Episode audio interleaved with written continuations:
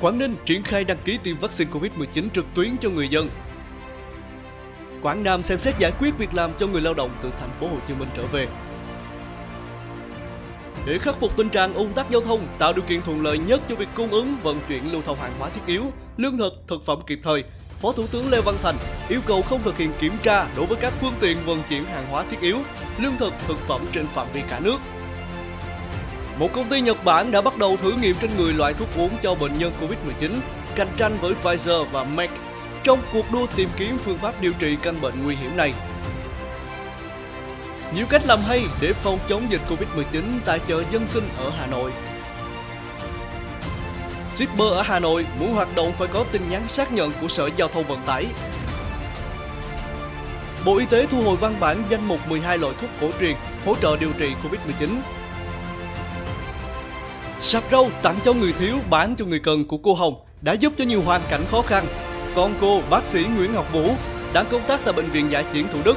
Hãy cùng chuyên mục Năng lượng tích cực đến với câu chuyện ngay sau đây quý vị nhé. Quý vị đang theo dõi bản tin Radio News, nơi quý vị có thể xem những tin tức tổng hợp hấp dẫn mỗi ngày trên các nền tảng đa phương tiện, YouTube, Hoạt đăng, Spotify với từ khóa tin tức Radio News. Hãy bấm đăng ký và bật thông báo để không bỏ lỡ những tin tức hay và mới nhất quý vị nhé. Còn bây giờ là nội dung chi tiết.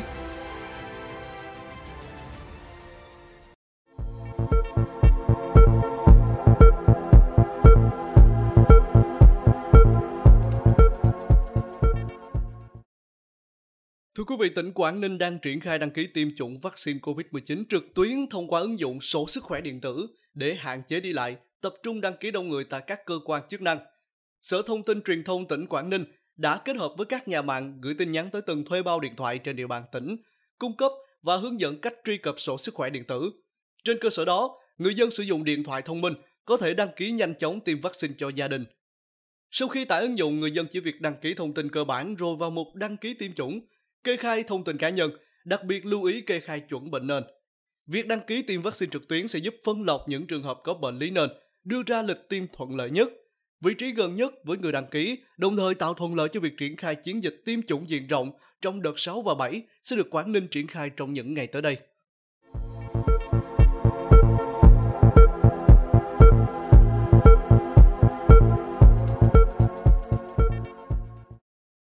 Kể từ chuyến xe đầu tiên khởi hành từ Quảng Nam hướng về thành phố Hồ Chí Minh vào ngày 21 tháng 7 để đón bà con về quê, đến nay Quảng Nam đã đón hơn 800 người dân gặp khó khăn do dịch bệnh tại thành phố Hồ Chí Minh về quê.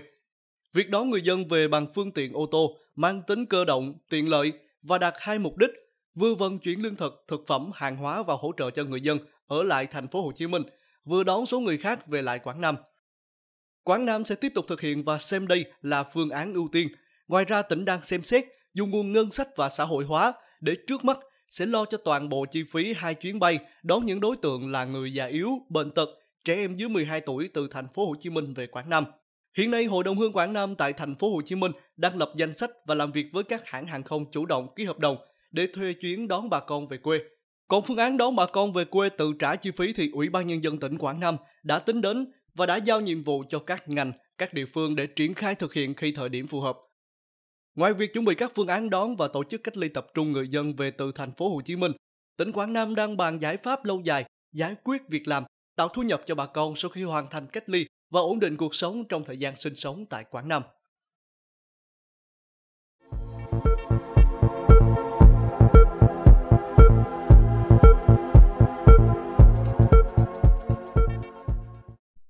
Không được kiểm tra xe chở hàng thiết yếu, lương thực phục vụ vùng dịch. Ngày 25 tháng 7, Phó Thủ tướng Lê Văn Thành ký văn bản số 1015 chỉ đạo các bộ ngành địa phương về việc vận chuyển hàng hóa thiết yếu phục vụ đời sống người dân vùng có dịch COVID-19. Để khắc phục tình trạng ùn tắc giao thông, tạo điều kiện thuận lợi nhất cho việc cung ứng, vận chuyển, lưu thông hàng hóa thiết yếu, lương thực, thực phẩm kịp thời phục vụ cho các địa phương, khu dân cư, đáp ứng nhu cầu đời sống người dân trong vùng có dịch COVID-19. Phó Thủ tướng Lê Văn Thành yêu cầu không thực hiện kiểm tra đối với các phương tiện vận chuyển hàng hóa thiết yếu, lương thực, thực phẩm phục vụ đời sống người dân đã được dán giấy nhận diện có mã QR của ngành giao thông vận tải trên các tuyến đường cao tốc, quốc lộ, tỉnh lộ, đường giao thông liên huyện, giao thông đô thị trên phạm vi cả nước. Việc kiểm tra đối với các phương tiện vận chuyển hàng hóa thiết yếu phục vụ đời sống người dân nêu trên chỉ được thực hiện tại các điểm giao nhận hàng hóa, bảo đảm tuân thủ đầy đủ yêu cầu phòng chống dịch. Phó Thủ tướng yêu cầu các bộ ngành, địa phương tập trung lãnh đạo, chỉ đạo thực hiện nghiêm các quy định này, chủ động xử lý những vấn đề phát sinh và kịp thời báo cáo Thủ tướng những vấn đề vượt thẩm quyền. Chỉ đạo này đã được sự thống nhất của các bộ giao thông vận tải, công thương, công an, y tế, nông nghiệp phát triển nông thôn và xây dựng.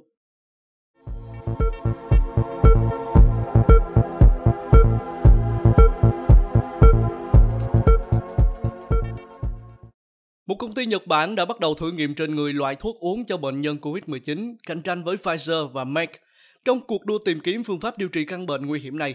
Đại diện hãng dược Shinoki có trụ sở tại Osaka cho biết thuốc của họ thuận tiện ở chỗ chỉ cần uống mỗi ngày một lần. Công ty đang thử nghiệm loại thuốc này để tìm xem liệu có bất kỳ tác dụng phụ nào xảy ra khi sử dụng thuốc hay không. Thử nghiệm có thể kéo dài đến năm sau. Aisao Teshinori, giám đốc điều hành của Shinogi cho biết viên thuốc COVID-19 của Shinogi có khả năng vô hiệu hóa virus 5 ngày sau khi bệnh nhân uống. Shinogi dự kiến sẽ mời từ 50 đến 100 người khỏe mạnh tham gia cuộc thử nghiệm. Họ cũng dự định tiến hành cuộc thử nghiệm lớn hơn, có sử dụng giả dược vào cuối năm nay. Nếu loại thuốc này có triển vọng, Shinogi có thể sẽ hợp tác với một công ty dược phẩm toàn cầu để đưa nó ra toàn thế giới. Thuốc COVID-19 của Shinogi được thử nghiệm trên người sau Pfizer và Merck nhiều tháng. Pfizer cho biết loại thuốc viên uống hai lần mỗi ngày của họ có thể sẵn sàng tung ra thị trường ngay trong năm nay. Công ty này đang chuẩn bị cho hơn 2.000 bệnh nhân tham gia thử nghiệm thuốc kháng virus, kết hợp với thuốc kháng virus tăng cường, thử nghiệm không sử dụng giả dược. Thuốc của Pfizer và Shionogi ức chế một loại enzyme gọi là protesi mà virus cần để tự sao chép bên trong tế bào người. Các chất ức chế protesi được sử dụng rộng rãi để chống lại nhiều loại virus khác, bao gồm cả HIV. Tuy nhiên, khả năng kháng virus là một thách thức tiềm tàng.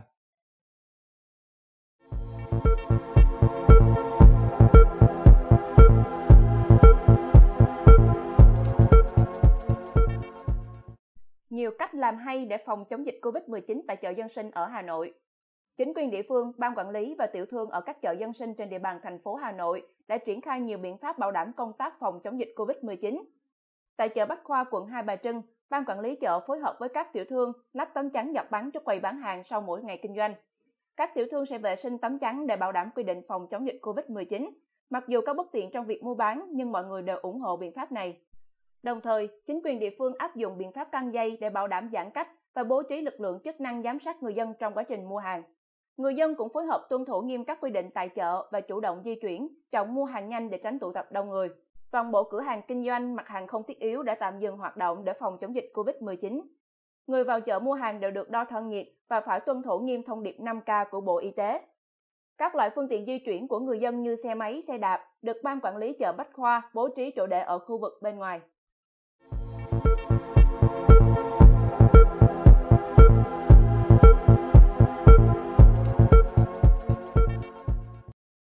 Trước tình hình dịch bệnh diễn biến phức tạp, Sở Giao thông Vận tải đã có công văn gửi các doanh nghiệp kinh doanh vận tải công nghệ, qua đó yêu cầu tạm dừng hoạt động vận tải hành khách, giao hàng bằng mô tô hai bánh.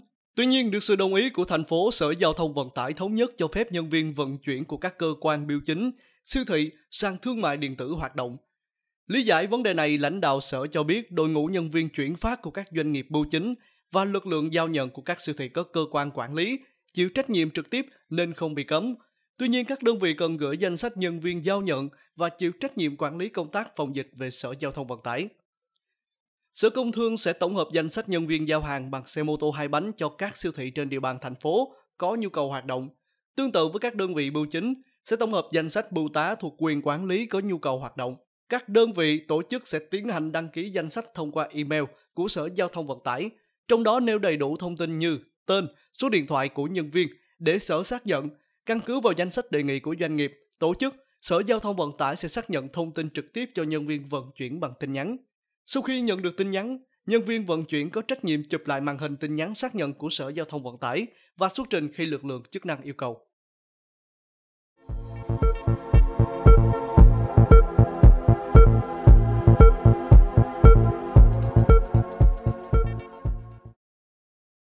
Bộ Y tế vừa có quyết định gửi Sở Y tế các tỉnh, thành phố trực thuộc Trung ương, Bệnh viện Y học cổ truyền Bộ, ngành, Bệnh viện Y học cổ truyền các tỉnh, thành phố, Bệnh viện Đa khoa, chuyên khoa các tỉnh, thành phố, các cơ sở kinh doanh dược liệu, thuốc cổ truyền, sau đây gọi là đơn vị về việc thu hồi công văn số 5944.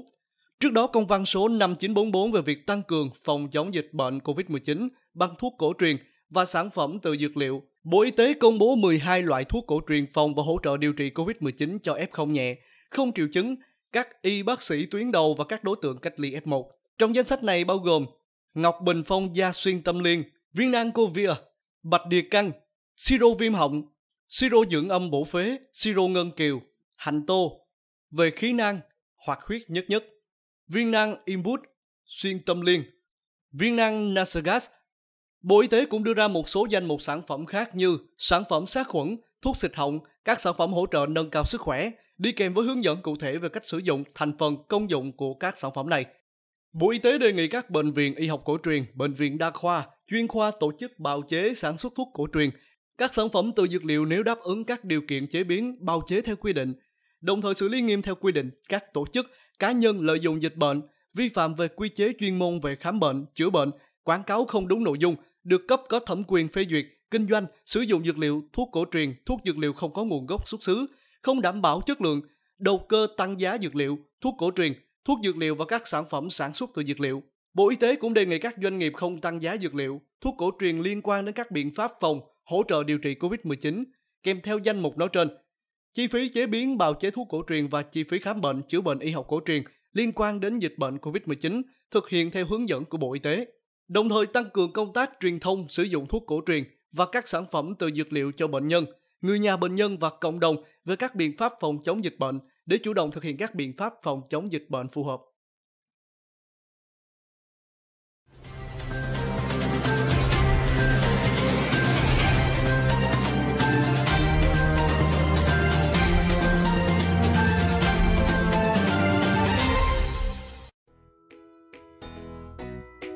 Quý vị đang đến với chuyên mục Năng lượng tích cực cùng Radio News. Hãy thư giãn và đón chờ câu chuyện hôm nay. Con là bác sĩ bệnh viện giải chiến, mẹ ở nhà mở sạp rau miễn phí. Sạp rau tặng cho người thiếu, bán cho người cần của cô Hồng đã giúp cho nhiều hoàn cảnh khó khăn. Con cô, bác sĩ Nguyễn Ngọc Vũ, đang công tác tại Bệnh viện Giải chiến Thủ Đức. 10 giờ, cô Nguyễn Thị Thu Hồng, sinh năm 1963, tất bật nhận hàng trăm ký rau củ chuyển lên từ An Giang rồi nhanh chóng phân loại bày biện cho sạch rau trước nhà. Ngay sau khi thành phố áp dụng chỉ thị 16, gia đình cô quyết định mở hàng rau miễn phí để giúp đỡ xóm giềng. Bên cạnh đó, họ cũng chuyển đi khắp nơi tiếp tế cho các khu phong tỏa hoặc người có hoàn cảnh khó khăn. Sạp rau này là ý tưởng của con trai cô Hồng, bác sĩ Nguyễn Ngọc Vũ, sinh năm 1988, tốt nghiệp Đại học Y Dược thành phố Hồ Chí Minh, hiện là bác sĩ chuyên khoa gây mê hồi sức. Trước đây, Vũ trực tiếp nhận đơn hàng, quản lý sổ sách và liên hệ vận chuyển, tôi chỉ phụ một phần. Giờ con đi chống dịch, tôi thay cháu quán xuyến mọi thứ, hơi cực một chút nhưng tôi thấy vui vì được làm việc có ích trong những ngày khó khăn này cô hồng vừa thoăn thoát xếp rau vào thùng đá để giữ độ tươi vừa trò chuyện với phóng viên Vinh lại câu chuyện lên chức cô thu hồng không giấu được sự xúc động tối 18 tháng 7 khi mẹ đang soạn hàng con trai cô chạy ào tới thông báo có hai tin vui muốn báo cho mẹ tin thứ nhất là con nhận nhiệm vụ gấp tại bệnh viện giải chiến thủ đức còn tin thứ hai là cô hồng chính thức được nắm trùm sạch rau theo lịch trình ban đầu, Vũ vẫn chưa đến ngày nhận công tác ở bệnh viện giải chiến. Tuy nhiên, vì tình hình dịch bệnh chuyển biến phức tạp, cháu nó nhận nhiệm vụ sẽ lên đường ngay trong ngày hôm sau. Thú thật, dù đã chuẩn bị tinh thần, tôi vẫn không khỏi bất ngờ và lo lắng. Tuy nhiên, tôi dành những cảm xúc cá nhân ấy xuống. Nghề Vũ đã chọn mà. Tôi vừa thương nhưng cũng rất tự hào về con, người mẹ chia sẻ. Từ đó, sáng nào cô Hồng cũng dậy sớm để chuẩn bị cơm nước, rồi bắt đầu sắp xếp đơn hàng được con trai nhắn về vì chỉ được vận chuyển bằng xe tải thường, nếu không nhanh chóng dỡ hàng và ướp lạnh, rau sẽ dập nhiều, mất độ tươi ngon khi tới tay người nhận. Những ngày đầu điều hành sạp rau, người mẹ 58 tuổi gặp đôi chút khó khăn trong việc ghi chép, đóng gói. Tuy nhiên, vốn là tiểu thương nhiều năm lại có sự hỗ trợ từ chồng và hàng xóm, cô nhanh chóng đưa công việc vào guồng ổn định. Tâm huyết của con trai nên mình phải cẩn thận. Ngoài ra, thực phẩm tới tay bà con nên tôi càng chăm chút hơn, cô Hồng nói. Đến nay, sạp rau không đồng của gia đình bác sĩ Ngọc Phủ và mẹ đã trao đi hơn 5 tấn rau củ cho bà con ở thành phố Hồ Chí Minh, cùng hơn 500 kg tặng cho các đoàn công tác y khoa từ miền Bắc vào Nam chống dịch. Bên cạnh đó, 700 kg nông sản cũng được tiếp tế cho các y bác sĩ khắp thành phố. Trả lời Jin trong giờ nghỉ giải lao, bác sĩ Vũ bày tỏ sự hạnh phúc khi phần nào giúp tăng cường màu xanh trong bữa ăn của người dân thành phố trong giai đoạn này. Hy vọng sạp rau không đồng sẽ mang lại niềm vui nho nhỏ giúp thêm nhiều người có bữa ăn ngon để duy trì sức khỏe. Niềm vui của mọi người là động lực để tôi cùng gia đình tiếp tục công việc này, anh Vũ chia sẻ. Đồng thời, anh cũng bày tỏ mong muốn duy trì hoạt động ý nghĩa này đến khi dịch kết thúc để giúp đỡ được nhiều người hơn nữa. Trong thời gian qua, ngoài những tin nhắn xin rau hoặc giới thiệu vùng phong tỏa thiếu thốn, tôi còn nhận được đề nghị cứu trợ nông sản. Chính vì vậy, khi hoàn thành công tác ở bệnh viện giải chiến, tôi sẽ tiến hành thu mua rau củ quả từ nhiều địa phương như Bến Tre, Tiền Giang. Như vậy, vừa làm phong phú hơn nguồn thực phẩm cho sạc rau, vừa chung tay chống dịch với bà con nông dân, anh Vũ nói thêm. Cảm ơn quý vị đã theo dõi chương trình đến giờ phút này. Đừng quên bấm đăng ký và bật thông báo để cập nhật những tin tức hay và mới nhất trong ngày cùng Radio News, quý vị nhé. Kính chào và hẹn gặp lại quý vị vào lúc 18 giờ ngày mai.